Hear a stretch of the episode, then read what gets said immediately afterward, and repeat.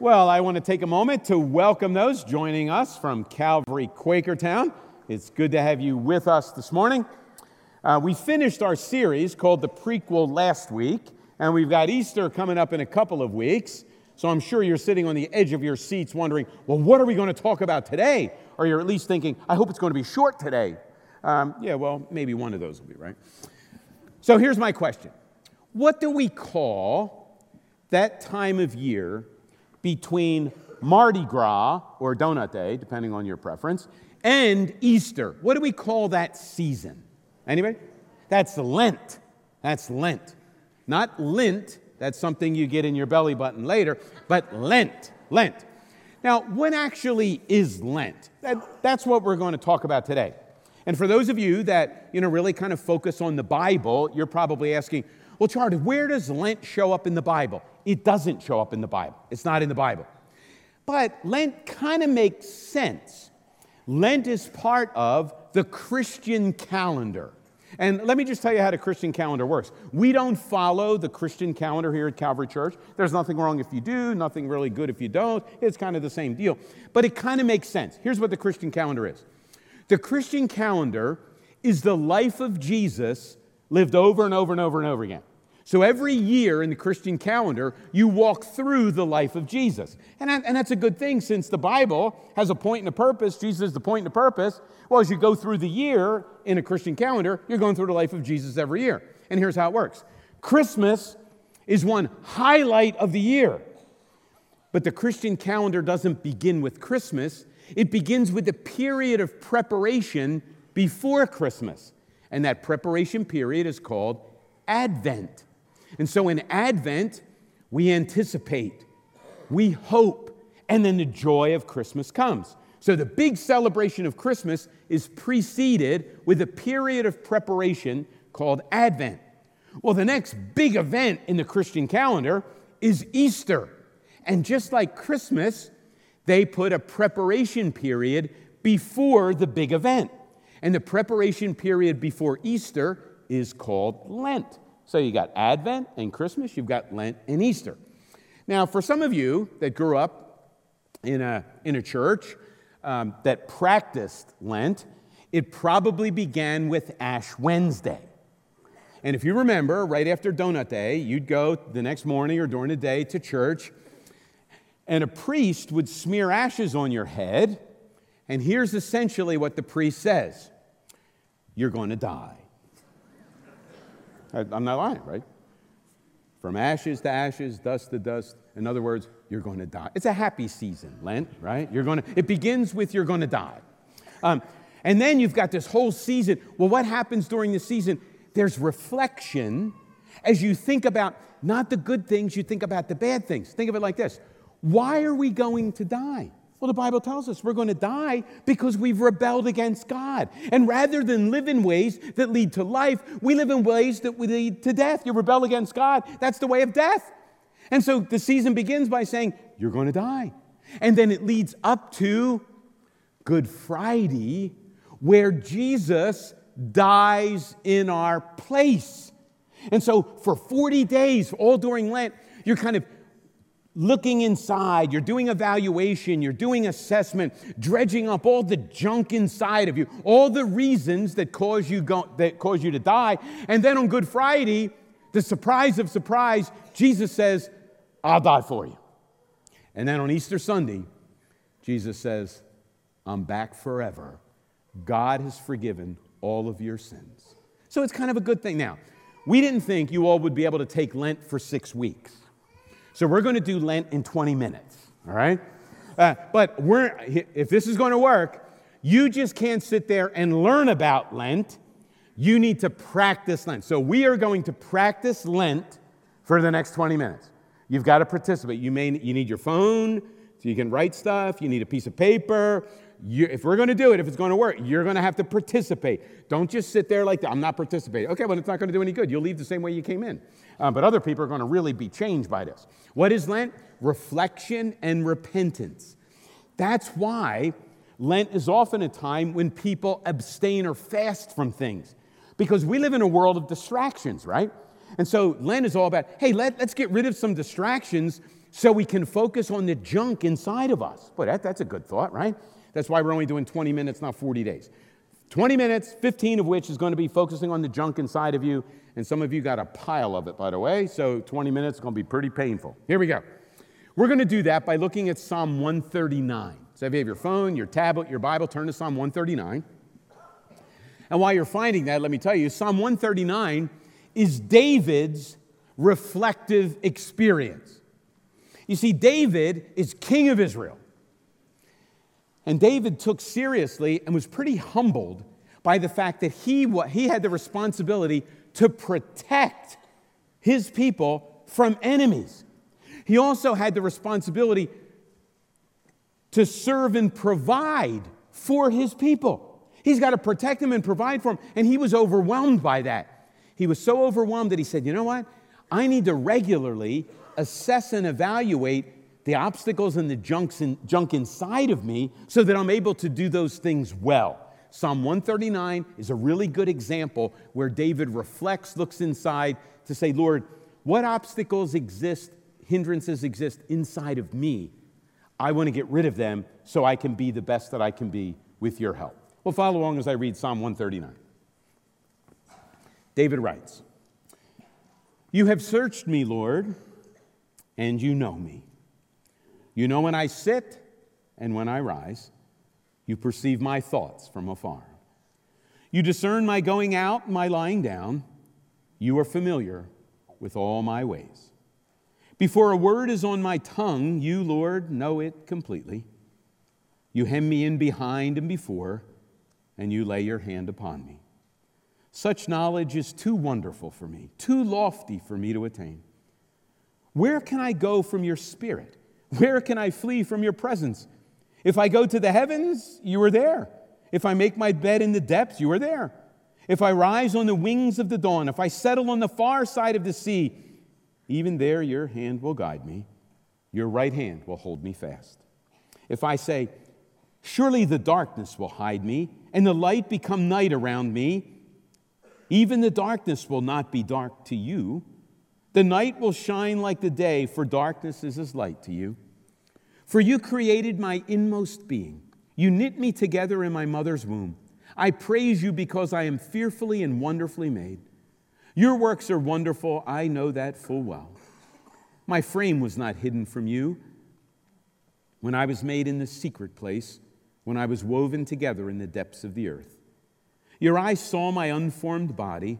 All the days ordained for me were written in your book before one of them came to be. How precious to me are your thoughts, God. How vast is the sum of them. Were I to count them, they would outnumber the grains of sand. When I awake, I am still with you. If only you, God, would slay the wicked. Away from me, you who are bloodthirsty. They speak with evil intent. Your adversaries misuse your name.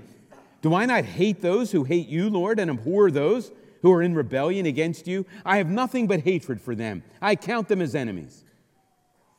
Search me, God, and know my heart. Test me and know my anxious thoughts. See if there is any offensive way in me, and lead me in the way everlasting." Well, we're going to kind of follow David's prescription there, and we're going to do that Lenten process by asking God to search us and do inventory inside of us.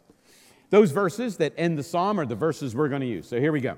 Search me, O God, and know my heart. Test me and know my anxious thoughts. See if there is any offensive way in me, and lead me in the way everlasting. It's kind of interesting. David begins the psalm by saying, Lord, you know everything that there is to know about me. You know where I go, when I sit up, when I get there, I can't escape you. You know everything. And then at the end he says, but Lord, I want you to search me. Not because God needs to find out stuff he doesn't know. God, David wants God to search him so that he will bring to David's attention what his fears, his offenses, and his worries are. So that's what we're going to do. We're going to do three inventories this morning.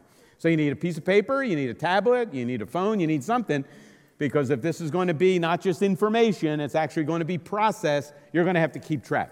Inventory number one is a fear inventory. What does David say? See if there is any anxious way in me. I don't even have to ask you. I know you all have fears. You're afraid of something, someone, a situation. You can probably find this in a lot of books. You can Google it and find it out. What are the top fears that human beings have? Fear number one, the fear of public speaking. Fear number two, the fear of death. Fear number three, the fear of death while public speaking. I kind of fear that one. If I, if well, some of you think, yeah, but Charles, then we get out early. All right, so but we all have fear. Maybe your fear is not one of those, but I know you have fears, and it would be plural, not singular, right? Some of you are afraid of losing your job, afraid of running out of money, afraid of not getting a job, afraid of not getting grades you need to get into the college you want. Maybe you're afraid of the person sitting next to you. You're afraid of your, of your reputation being destroyed. You're afraid of being found out. You're afraid of being caught. You're afraid that what you're trying to hide is going to be made known. We all have fears, right? Fear of heights, fear of snakes. Fear. We all have fears. David says, I need to take inventory of my fears, because the more I fear, the less I'm trusting God, right? If you're really afraid of all this stuff, that means you don't believe that God is your all-powerful, loving Heavenly Father. And so David says, as king, I face a lot of fears. I fear the enemies are going to attack, and I'm not going to have the strength to be able to defeat them or fend them off. I fear that I'm not going to be able to provide for my people. I fear that maybe I'll lose my sanity. I fear. David had lots of fears, and so do we. What do you fear? Do you fear rejection? Do you fear a bad report from the doctor? Cancer? What are your fears? Your fears tell us something significant about what's going on inside of you. We need to regularly do a fear inventory. Some of you right now are really afraid that if you wrote it down, the person next to you would see what you wrote. That's why some of you didn't write it down or type it into your phone. I'm going to keep mental note of this uh, because I don't want anybody to know. But we all have fears. God, that's the first inventory. Now, if you don't have anything on your list, you're just lying. But if we're going to practice Lent and get to the joyful conclusion, you've got to list your fears. Well, the second inventory we need to take is an offensive way inventory. Did you notice what David said? See if there is any offensive way in me. And I can tell by looking, a whole lot of you, you're just offensive. So you're going to have a long list of things. Well, you're probably sitting, yeah, but what does it mean to be offensive? Well, think, think of it like this. When a team is on offense, what is the team trying to do? The team on offense is intent on imposing its will on the other team. Isn't that right?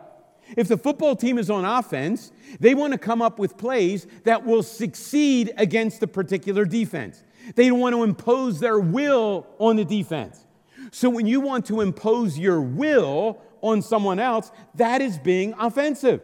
When you want to impose your agenda, your schedule, your wants, your likes, your dislikes, what you're going to do with your energy, how you're going to do your vacation, what, how church should be done for you. When you impose your will, that's being offensive. But the point of the psalm isn't really just being offensive with other people. The point of the psalm is, do we treat God that way? That's why right before we get to verses twenty-three and twenty-four, search me, O God, right before that you wonder, why does David talk about his enemies? Lord, he's not talking about his enemies. He's talking about God's enemies. And what does he say? Lord, there are evil people out there, and they are offensive. They're imposing their agenda on you, God. And David says, I don't want to be like that. So, Lord, search me, test me, see if there are anxieties, if there are offensive ways in me, because I don't want to be like those that impose their will on you. So rather than imposing our will offensively on God, we should be submitting to God's will. Radically different, right? It's kind of interesting if you read um, the end of Ephesians four. The end of Ephesians four has this long list of individual sins. If you think about it, those sins are kind of like tactics. They are offensive tactics. They're ways that we impose our will and what we want on other people. So let me read to you some of the items in the list and look at them from that offensive perspective. Falsehood and telling lies. Why do we lie? To impose our will. Anger. Why do we power up and get angry? Often to impose our will, right? If we get real angry, other people back down. Stealing. To get what we want, impose our will. Unwholesome talk to fit in and impose our will. Bitterness, rage, anger, brawling, slander, gossip. Why do we do those things? They are offensive tactics to impose our will on a situation or on others. Uh, I was flipping, flipping through the stations last night because I couldn't find anything good on, and I came across Philadelphia Parking Wars. Ever seen this show? Uh, I know one thing, I never want to work for the Philadelphia Parking Authority. It's a wonder those people aren't murdered most days. Uh, but here, here's what I noticed in watching the show. Everybody lies, right?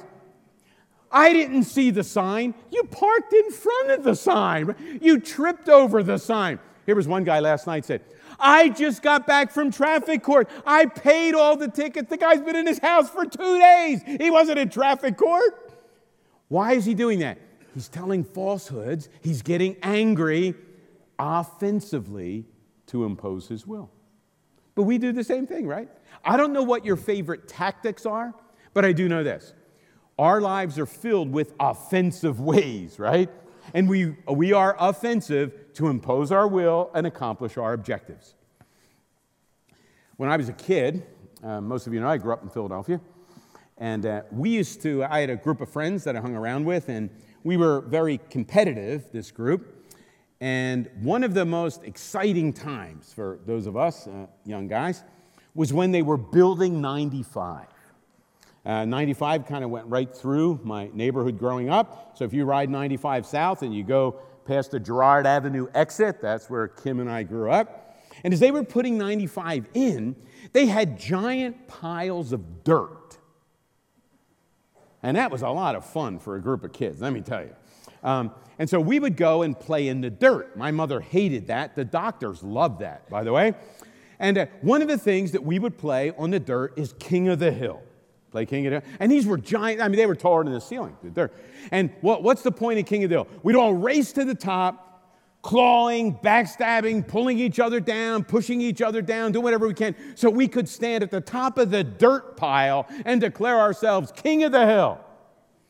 And that was really good practice for school and athletics and work and college, because that's how it often functions, right? You know what that's all about? Offensive ways. What does God say? Here's the script. God says, love me and love people.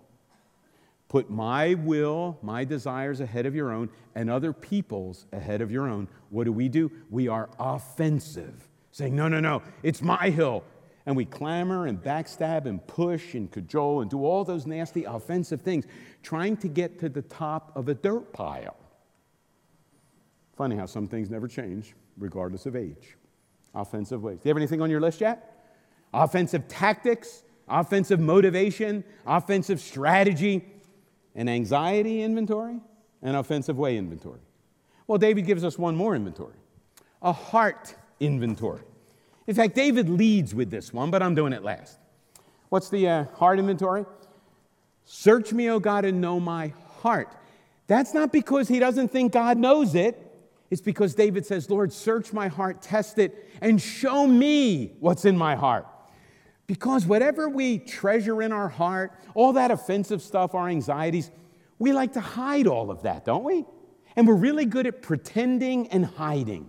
So God, David says, God, search me and show me. Here's my guess. Most of you very carefully pick out your clothing that makes you look good. Maybe you need to try again. But you get the point, right? We, we pick clothing that's flattering to us, right? You don't pick clothing that's unflattering and you look gross in it, right? Why? Because we're almost hardwired to hide.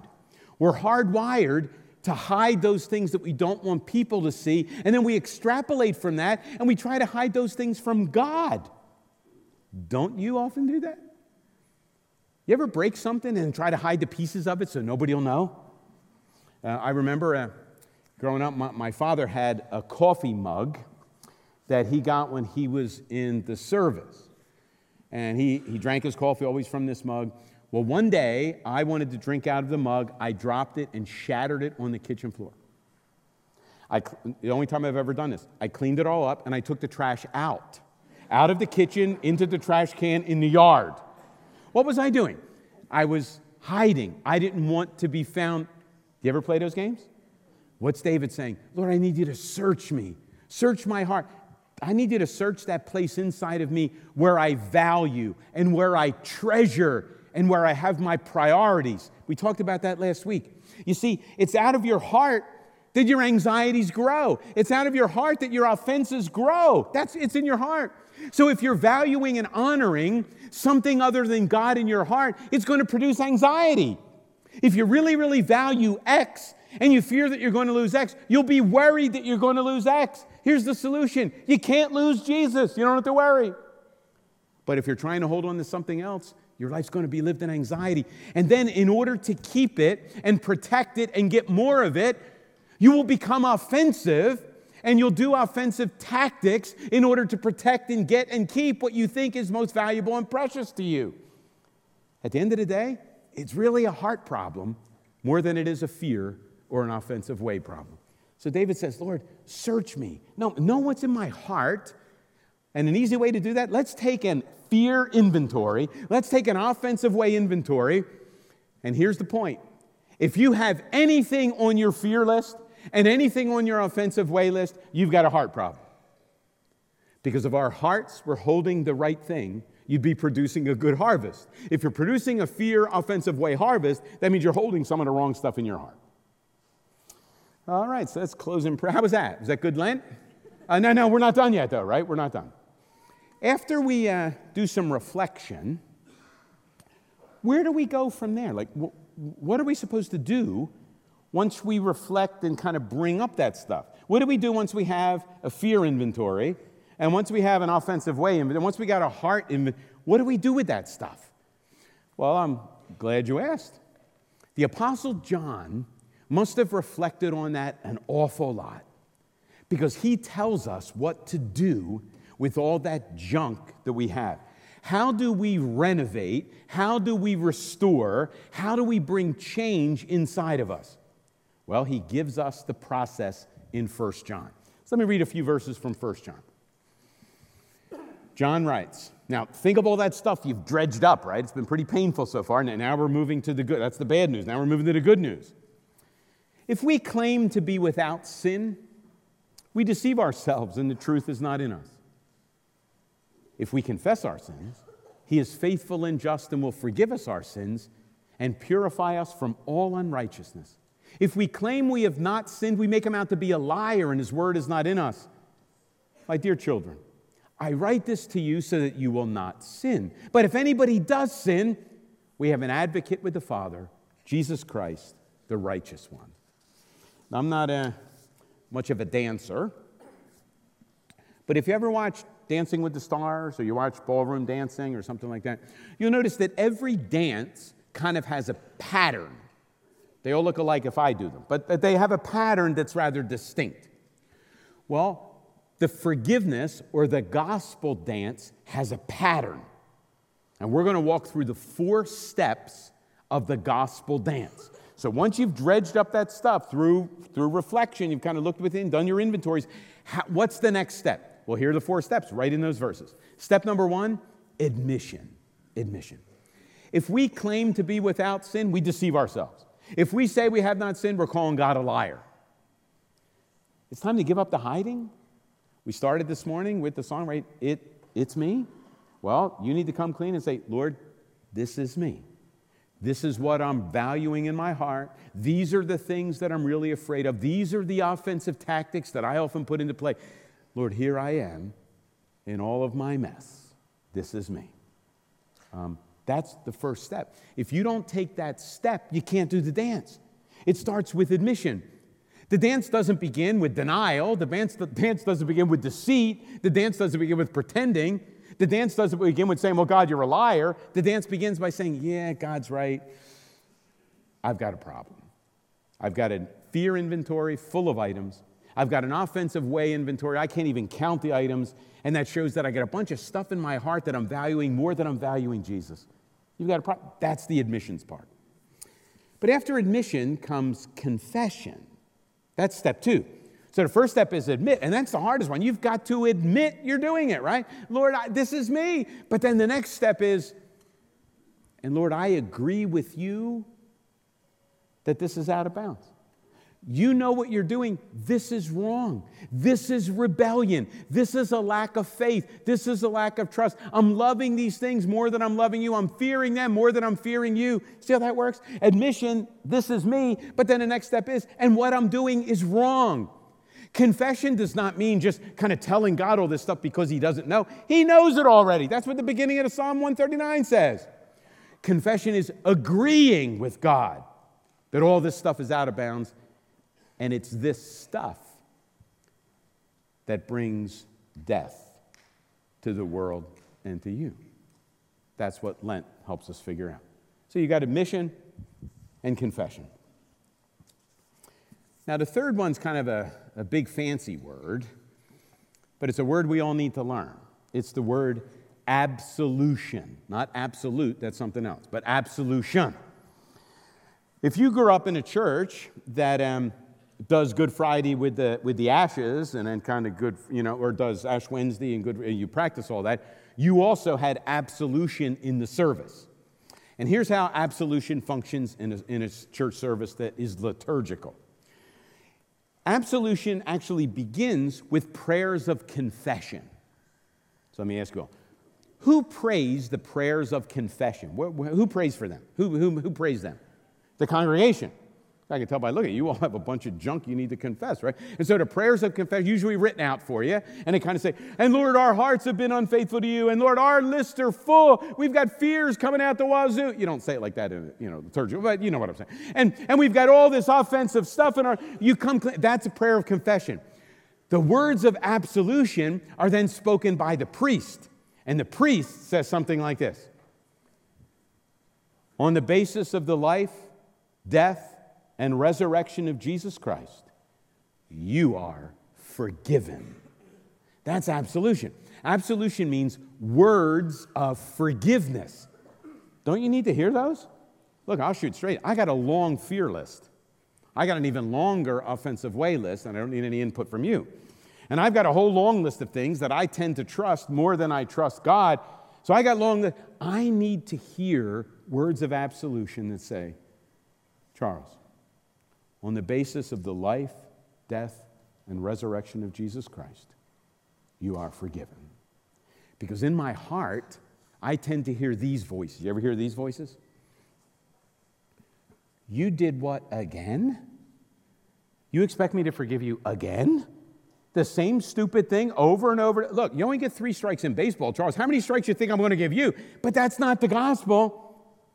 The gospel is, I see your list, but on the basis of the life, death, and resurrection of Jesus, you are forgiven.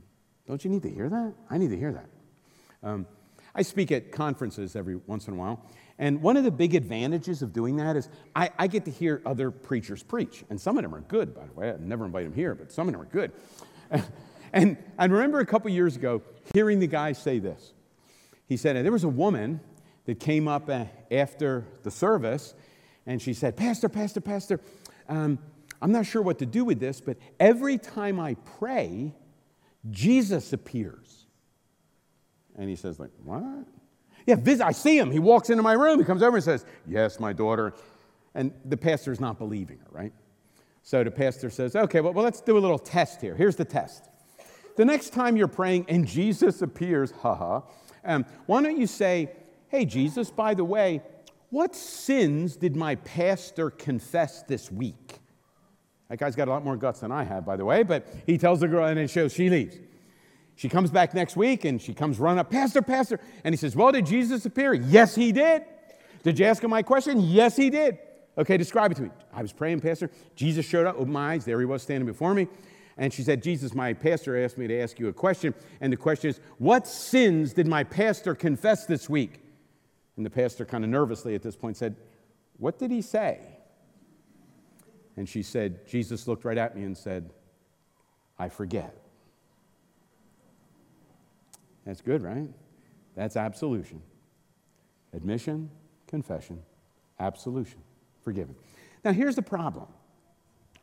A whole lot of church people, lots of Christians, think this is a three-step dance. But it's not a three-step dance.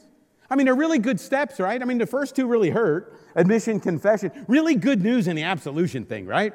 And we're going to talk a lot about that, right? Good Friday, Easter. We're going to get there. Invite your friends to all. But, but it's not a three-step dance. It's a four-step dance. If you make it a three-step dance, we're in a world of trouble. Here are the steps. Admission. Confession, absolution, and mission, mission. We don't sit now and just kind of soak and enjoy from absolution to the end. We are now propelled into mission. We are to go speaking and living that message in the context in which God puts us. We live that in our families, live that in our marriages, live that in our workplaces, live that message in our communities, live that message in the church and outside the church. We need to be living that message and speaking that message. This isn't a three-step, it's a four-step dance. And if we're going to make it a three-step dance, we might as well shut down now because we're just going to sit and soak. This is a four-step dance. And the fourth step is that we're sent to speak and to live that message. Okay, so you've got homework. Actually, it's homework for the rest of your life, but I'm just going to make it homework for two weeks. Uh, at the end of two weeks, we'll ratchet it up a little more. But here's your homework for the next two weeks. Since the fourth step of the dance is mission, our assignment, myself included, our assignment is to love and serve someone specifically every single day for the next two weeks. And you may think, well, Charles, I, I, I don't know how to do it. Okay. Every morning you get up and say, Lord, I've got an assignment today.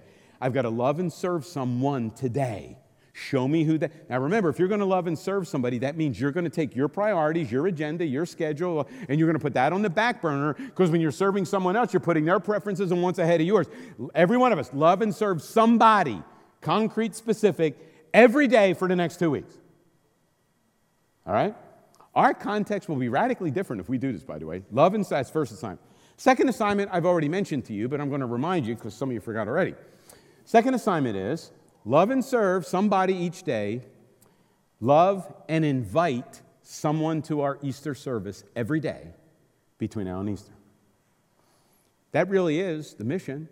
We're going to try to make it as clear and relevant as we can. We're going to tie the pieces together. What is this gospel dance that we're supposed to do? Love and serve somebody specifically every day for the next two weeks. Love and invite someone every day for the next two weeks. If we do, I think we'll be different. Calvary Church may be different too. Let's pray. Father, we give you thanks for this process. And whether or not we follow the process at a certain time of year that's called Lent, or whether we just do this dance each day, admission, confession, hearing words of absolution, and hearing you send us out in mission, I pray, Lord, that those steps, that dance, would grip our hearts and lives and propel us into action every day. Jesus, thanks for collecting all of our fears, all of our offenses, all of our idols, placing them all on your shoulders and paying the debt on the day we call Good Friday. And thank you, Father, for giving us the receipt of forgiveness that first Easter morning. We pray in the name of Jesus, our gospel. Amen.